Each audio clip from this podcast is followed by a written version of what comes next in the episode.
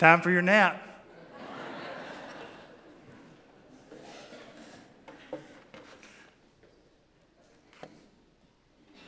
Let's pray together. Lord, thank you for this time. And we ask that through your Holy Spirit, you would now speak to us and work in us so that we would enter into all that you have for us. Lord, so many times we're missing the great things you have for us, the, the wonderful things. We're substituting lesser things for the greater things. And so we ask in these moments you would help us to have discernment and Holy Spirit birth desire, and that we would actually act on that. We'd do something about it. All for your glory and honor. And thanks to you. In Jesus' name we pray. And all God's people said, Amen. So you're wondering why in the world are we bringing in an inflatable mattress into the sanctuary this morning? I hope you're not offended. You know, the prophets in the Old Testament did a lot crazier stuff than this, and they probably did it. Some of that was probably in the proximity of the temple. So uh, I'm, I'm in good company. So, um, our girls have been introduced lately to a show many of you are probably familiar with uh, uh, Mr. Happy Painting Guy, Bob Ross. So, I'm hoping this morning that God will enable me to paint a happy little picture for you of some things uh, that, that, will inspire you. So, I just got a book recently, and it shared about uh, a, a situation that happened in August of 2017 there was a young man named Virgil Smith. At the time, he was 13 years old in the eighth grade. And he was in his low income neighborhood in his uh, two story apartment a complex in a community called Dickinson, Texas, which was apparently in, in the Houston area. And Hurricane Harvey was happening. So Virgil was sitting there, and, I, I'm assuming the way the story is told that Virgil's in his apartment, his good friend Keyshawn's in, in a different apartment, and they're both playing an online video game together, but they're not necessarily in the same apartment. And at 2 a.m. in the morning, Virgil and his mother and uh, his sister realize that water is beginning to creep into their apartment. And so they make their way upstairs. Well, Virgil got a phone call from his friend Keyshawn, and he found out that Keyshawn and his family there was water coming into their apartment pretty rapidly. And so Virgil ran back downstairs, and I don't know if it was already blown up or not, but he got an inflatable mattress. And he floated, and I don't know if he had a real paddle or not, but let's just for the sake of the, the visual, he paddles over to his friend's house, and he gets, I think it was him and a, his mom and another sibling, if I, uh, I think if I remember correctly, and he rescues them. Now, that would have been enough, but apparently he heard other noises in the neighborhood. And by the time he finished with his rescue mission, this 13 year old boy had helped 17 people get out of danger. Now, what if that's a lot like what God has in store for each of us? That we actually can be part of a rescue operation to, to, to help save people from spiritual danger. And we look at ourselves and we, we think we're about as unlikely as a Virgil would be in that situation. And sometimes I think we look at prayer and it's almost as, we, as if we think it's just as insignificant and insufficient as we would think an inflatable raft would be to, to go on a rescue mission to save 17 potentially drowning people. But that's what we're asked to believe this morning. Know, when we turn to Colossians, we see some other unlikely characters. Paul, who we sometimes refer to as the greatest persecutor of Christ and Christians, that God got a hold of him and turned him into the greatest preacher of Christ perhaps the world has uh, ever known outside of Jesus himself preaching of himself. Then there's Timothy. If you go back to the first couple of verses, you find out that Paul's not only writing this letter, but Timothy's with him. And we presume that Timothy actually maybe was the guy actually writing the, writing out the actual words on the, the scroll because at the end of the letter, Paul talks, talks about how he signs with his own hand. And Timothy was a guy who struggled with a lot of fear in his life. Paul writes to him later on, and uh, it's obvious that Timothy struggled with fear in the face of opposition uh, to his ministry. And then you got Epaphras. I mean, anybody with a name like Epaphras, we don't expect a whole lot of stuff from him. He's not exactly on the top of the Bible names that you want to name your son after list. But here they are, and they're engaged in something. As I said, sometimes we say we believe in prayer, but then do we really believe that God actually purposes to do great things through prayer? Well, Paul and Timothy and Epaphras believed that God had a great purpose in prayer. But I want to lift up four things that I see in this passage, uh, these couple of passages that we've looked at together and had read for us by Steve. First, I want us to notice the celebration that's evident in Paul's praying. Before Paul asks for anything, he talks about how he's thanking God. So he's writing to the Colossians. It's apparently a little bit declining town, about 100 miles west of Ephesus, in what would be considered modern day Turkey. And, and Paul says that, first of all, when I pray for you, I'm thanking God. And why is he thanking God? It says because you have faith in Jesus Christ. That's a big deal. Because if you don't have faith in Jesus Christ, you can't be saved. And if you're not saved, you're in a very bad circumstance indeed. And he says, not only do you have faith in Christ Jesus, but you have love for God's holy people, the saints. And that's a big deal because that's the ultimately the essence of what God is wanting to restore us to is not only that we're right with God, but we begin to reflect God's love and reflect God's light, especially to those of us who have the same faith. But why does Paul thank God for that? Because I think Paul knows that ultimately even our faith is a gift from God. The capacity to put our trust in Jesus has to be something that God works in us because Paul tells us in Ephesians that we're spiritually dead in our trespasses and sins. And yet, God wants to hover over the waters of our chaos, our dead hearts, and to, to make it possible for us to have faith. And then for us to choose through that God, godly gift to put our faith in Jesus Christ alone and be saved. And so he recognizes and celebrates that God has done a work here. And so God is worthy of appreciation, God is worthy of thanks. And so Paul recognizes that, that ultimately this, this faith and this love are God's gift in their lives. And so he worships God, first of all. And so he goes on then to ask God for some things. And I want us to see that ultimately the whole desire for Paul to pray is ultimately as an expression of the very thing I just said. If, if faith is ultimately a gift and a, an empowerment that God gives us, and if our love for others is something that grows out of that faith and therefore is a gift of God, I want us to see that Paul's prayer, praying for others itself is an expression of faith and an expression of love. You know, most people in America, whether they really think of themselves as Christian or not, or, or even a lot of people that think of themselves as Christians because they do good things, just about across the board, everybody recognizes that love is one of the most important things that we can, can express in our lives. And that when we see violations of love, it, it, it disturbs us and even makes us angry. And I think we get angry at ourselves when we see that our, our love doesn't live up to the call of Christ in our lives. But ultimately, the most basic way we can show love for other people is to pray for them. And so that's, that's what Paul models here is, is what God is doing in his life. That faith and that love that God comes as a gift of God is, is welling up in him as prayer for others. And you know, it's, it's prayer for people that in some ways are doing pretty good because they have faith and they have love. And yet, Paul recognizes that to begin a journey in Christ is just the beginning that we have to have the grace of God continually bathing over our lives and, and that God has a, a greater goal than simply just to save us from hell and get us to heaven after we die, but actually, He wants to make us like Christ. And somehow, some way, Paul implicitly understands that how that's going to work out is when we actually participate in God's mission and God's plan. And we do that through prayer. And so he prays for these people who've had a wonderful, real, authentic beginning in Christ because he knows that God is not done with them yet. And if you study the book of Colossians, sometimes we, don't, we struggle to know exactly what the nature of the threat is. He recognizes that there are enemies out there who want to undermine the, the faith and the love of the Colossians with a false teaching.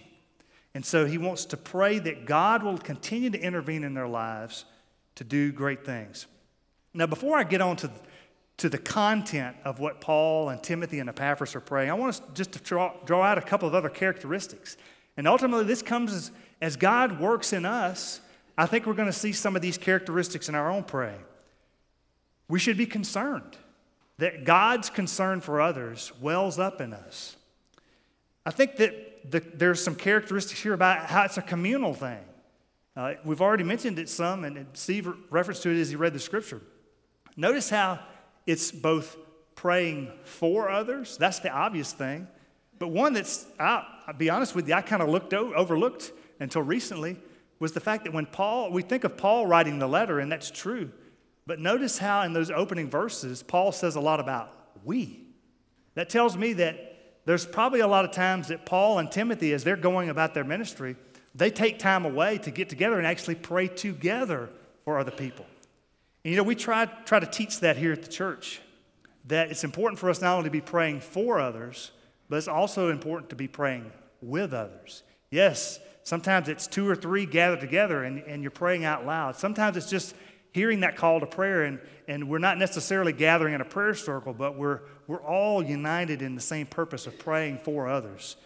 So that's something there. But I also want you to notice something, particularly about Epaphras' prayer example. You may have picked up on when, when Steve read those verses in chapter 4, it said how Epaphras was wrestling in prayer. Some of the translations say laboring. My translation that I usually read out, out of the ESV, it says struggling. You're thinking, why in the world are they struggling? Why are they wrestling? Why are they laboring? I think it goes back to it's what the Spirit is doing in them. I think that if we take seriously being open to the Spirit and letting Him lead us in our prayer life, there's going to be times when it's going to feel like hard work. It's going to feel like a battle. It's going to feel like a conflict. And I think the reason that is is because, yes, God is able to do all things. But what if part of it is God wants us to get in touch with just how uh, a precarious thing it is for us in our spiritual lives? That there is a spiritual battle, that there are threats constantly coming against us. And so it's fitting that the Spirit would give us a sense of how serious these things are and how important our prayers are and how important a role God has given to us through our prayers to God for one another. So we get a sense of that, that, that, uh, that struggle and what God wants to do in us. And there's nothing wrong with that. In fact, there may be something that's very right about that. I think in Colossians, what we have is the Holy Spirit, through Paul, is, is painting a portrait on the canvas of Paul's life, on the canvas of Timothy's life, on the canvas of Epaphras' life, of what he wants to do in our lives in terms of us being a praying people. He paints this picture of what our prayer lives are intended to be as disciples. When we teach new people coming to the church about discipleship, just like Paul, we try to stress, stress, first of all, that this relationship with God is not something that we earn, it's based on the grace of God. That we come as beggars, as sinners who have nothing to offer God, and God points us to the cross of Christ and He says, I've done the work, both for your forgiveness, but also for your freedom and for your transformation in your life. But yet, when we receive that grace, we begin to be changed. We have a new standing with God, but we also begin to, to have this compulsion to grow. And we have this compulsion to be concerned about the growth in Christ of others. And we're called to live that out. When, before Melissa and I got married, uh, I, when we got married, we lived in Diamondhead, but I moved down there about seven months before we got married. Diamondhead's on, on the Mississippi Gulf Coast, and I was doing music ministry. And I was batching it for about seven months. So I would go do my laundry uh, at this local laundromat. It was actually owned by Brett Favre's mother. I would see her from time to time. And I would go in there, and there was this wonderful Roman Catholic lady, very, you could tell, very spirit filled, loved Jesus. And we would have lots of spiritual conversations. And uh, I have no doubt she probably prayed for me. Uh, I, it was almost like she felt like I was her son. It was a beautiful thing. But there was a guy that started coming in there, and uh, I can't remember if I asked him about it or if he just brought it up, but he had this interesting cap that he, he wore sometimes. And it had P period, U period, S period, H period. And I was like, push, what in the world does that stand for? Obviously, it was like an acronym. And come to find out, he was uh, sort of a lay evangelist. And he would often, often go do street preaching. But he was talking about prayer, and he said, You see this hat? It stands for pray until something happens. Now, you might think that sounds a little cheesy, and maybe it is. But I kind of like to, to think that Paul and Timothy and Epaphras, they were investing in praying until sanctification happened. And so that comes back to the content of their prayers. They were praying that not only that the Colossians' hips and hands would be healed if they were physically hurt, but they were praying about hearts. They wanted to see God fill the Colossians with the knowledge of God's will. They wanted to see God strengthen their hearts through the Holy Spirit. They wanted to see through that filling with knowledge and, and God strengthening their hearts that then they would begin to walk in a way that pleased God. And you know, there's a common message out there that sounds like this We can't please God. We can't please God before we know Christ, but it's very clear that Paul thought that as people prayed for one another and God answered those prayers and God worked in, in people's lives, that we could actually walk in a manner that pleased God, in, in a way that was worthy of God's calling. Does it mean that we were flawless? But my guess is that as that begins to happen more and more, there's going to be times where you're more obedient than you used to be. You fail less than you used to. And yet, there are days when you really fall down in the mud, but you come back to the cross and you ask for forgiveness and you ask for strength and you share your struggle with friends and they pray for you too. And it's like the Spirit begins to get you back up again and to help you walk and to grow. And maybe next time you face that situation, maybe you don't live it out perfectly, but it's different this time because you know that God is not only with you, but He's in you. And not only is He in you, but He's working in you. He's strengthening you. And I think that ultimately what we're getting here is an example of what the Holy Spirit wants to do in us in our prayer lives. If you look very carefully at a lot of Paul's letters, he does something that we're pretty much uncomfortable with. But he'll say to the Corinthians, for instance, imitate me as I imitate Christ. Or he does like here in Colossians, or you find it in Philippians, I think you find it in other places, where he'll talk about somebody like Timothy, or he'll talk about Epaphras right here. And I think the intent is for, for people to say, look what God has done in this ordinary person that's no better or no worse than you are. And I want you to catch a glimpse of what God wants to do in your life. In Philippians, he, he told the, the people that he was writing to, he said, I've got this guy, Timothy, and I, I don't have anyone like him who genuinely cares for your needs. That's not Timothy per se.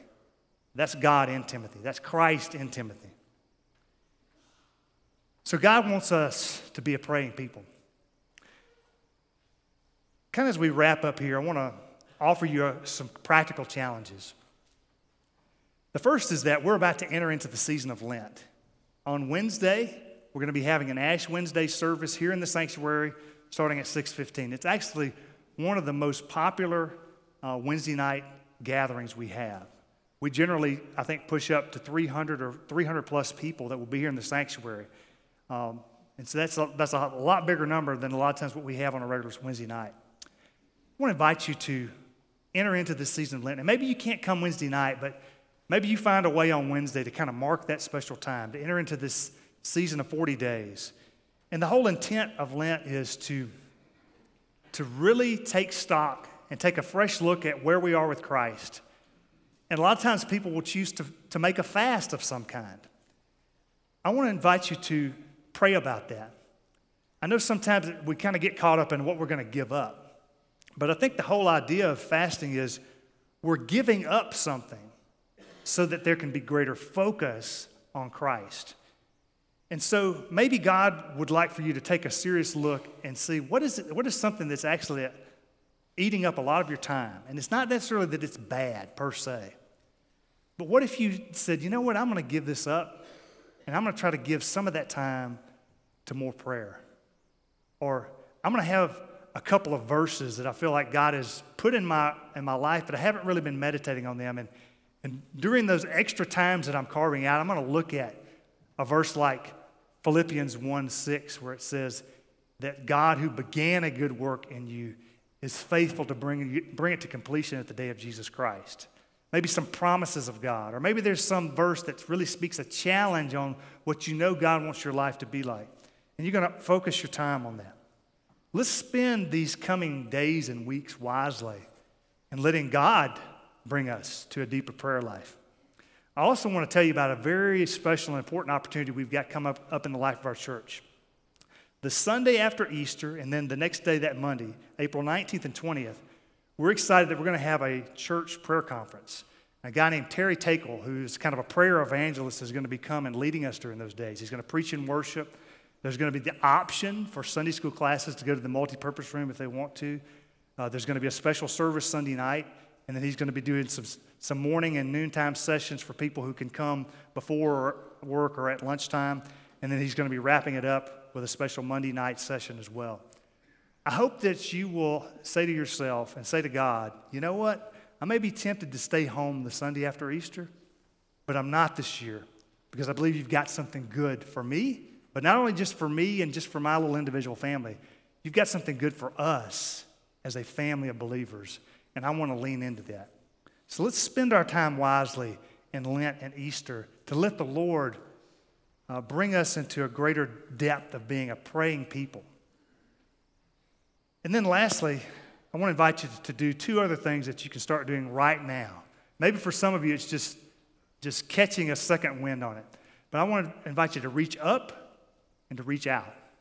First of all, I want you to reach up to God, like Paul did, like Timothy did, like Epaphras did, to pray in a very similar way that they prayed for the Colossians. Pray for yourself, pray for your spouse, pray for your kids, pray for the people in your Sunday school class or your Bible study or your small group. Be intense in your prayers for these people.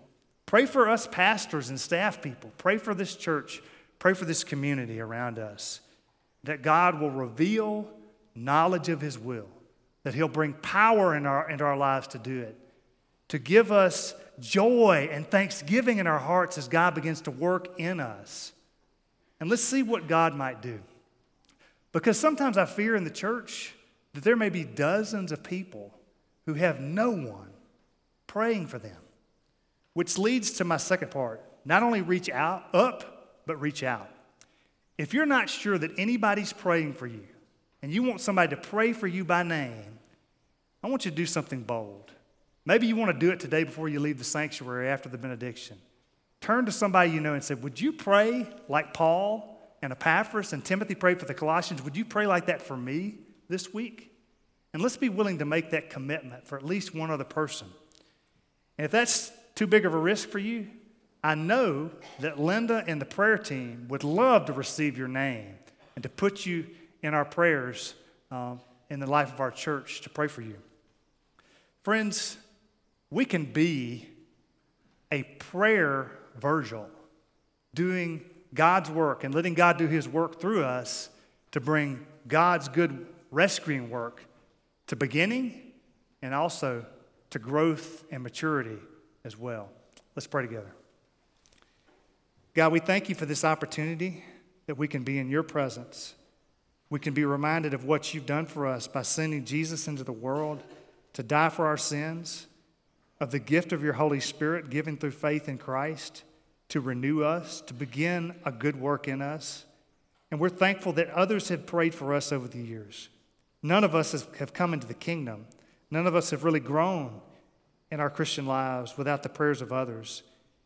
Sometimes it may be by name, sometimes it may be that you just honor the prayers that are prayed in general like this in a church or in a community. Either way, God, we want to grow, and we're thankful for this witness that you did something awesome in Paul and in Timothy and in Epaphras. You caused them to care. You caused them to reach out in thanksgiving and in faith and love to you on behalf of others. And we want to do that for our families, for our fellow church members, for our community, and for our world. So we pray that you inspire that within us. Help us to reach up and to reach out. And Lord, help us to spend our time wisely in the coming weeks as we move into Lent and we get ready to celebrate Easter in our prayer time together as a church. We pray all this in Jesus' name. And all God's children said, Amen.